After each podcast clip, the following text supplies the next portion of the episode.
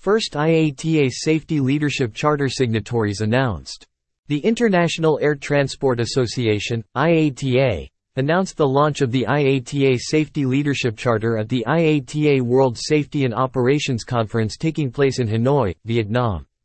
Safety leaders from more than 20 airlines are the first signatories. Air Canada Air India Air Serbia ANA British Airways Cargojet Cathay Pacific Delta Airlines Emirates Airline Ethiopian Airlines EVA Airways Garuda Indonesia Airlines Hainan Airlines Japan Airlines Pegasus Airlines Philippine Airlines Qantas Group Qatar Airways TAROM United Airlines Vietnam Airlines Xiamen Airlines the Safety Leadership Charter is aimed at strengthening organizational safety culture through commitment to eight key safety leadership guiding principles.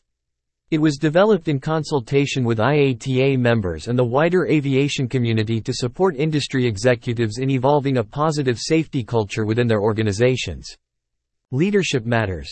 It's the strongest factor affecting safety behavior. By signing up to the IATA Safety Leadership Charter, these industry leaders are visibly demonstrating their commitment to the criticality of safety culture within their own airlines and the need to continuously build on the work that has gone before, said Willie Walsh, IATA's Director General. Safety leadership guiding principles include leading the obligation to safety through both words and actions, fostering safety awareness among employees, the leadership team, and the board, creating an atmosphere of trust, where all employees feel responsible for safety and are encouraged and expected to report safety-related information guiding the integration of safety into business strategies, processes, and performance measures and creating the internal capacity to manage and achieve organizational safety goals. Regularly assessing and improving organizational safety culture. Commercial aviation has benefited from over 100 years of safety advances that inspires us to raise the bar even higher.